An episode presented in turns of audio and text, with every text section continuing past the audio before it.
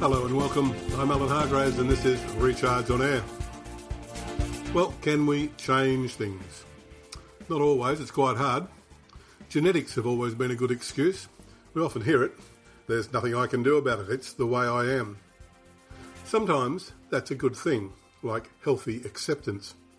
But other times it's just resignation and disempowerment. You hear this dichotomy in business in statements like, we are really good at doing this, versus, this is the way we've always done it. Now, the former is powerful and positive, the latter negative. One expresses pride in doing things well, the other says, we've always done it this way and we ain't changing. It's like saying there's nothing you can do about it. The reality is you can do something about it, even your DNA. We used to be able to blame life issues on our chromosomes. Somehow it was all in our makeup, but that was before science discovered epigenomes. They're the little protein cells that sit on top of our chromosomes and decide which bits of DNA will be turned on and which will be turned off. You may have the DNA for some great heritable trait, but if the epigenome hasn't turned it on, it won't be turning up in your life. It's why one identical twin can get fat while the other stays thin. But here's the thing about epigenomes. Unlike DNA, which is set in stone, you can change epigenomes. How we choose to live has a big impact on what's turned on. Epigenomes are why so many common ailments have a lifestyle component. We may not be able to change the DNA, but we can turn some of the negative stuff off and some of the positive stuff on. So, how's the DNA of your business? Have you inherited a mindless adherence to the way it's always done? Or is exploring new ideas one of the things you are really good at? A colleague recently worked with a chronically unprofitable firm. Earnings were always minus one.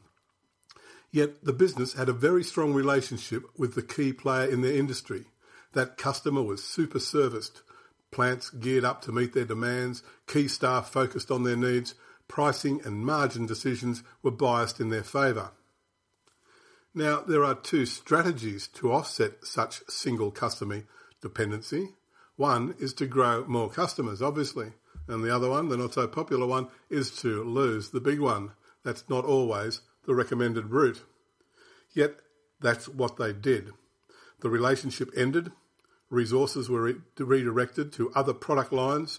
Some plant was sold and proceeds used to pay down debt or even to start building some new best customers. The outcome? The bottom line immediately went from negative to positive. Their top customer had been their most unprofitable customer. The seeds of decline can hide in the DNA of any business. The way you've always done it may not suit the times. Mainframe computers were supposed to be the DNA of IBM. But even that firm's PC business has now given way to the cloud. Today, IBM is more a service provider than a manufacturer. So take a look at the DNA of your business. Search the environment you've inherited. Are there skills or resources that you can turn off or turn on? Is there another way of doing things you've always done? Are there things you should do that you've never done.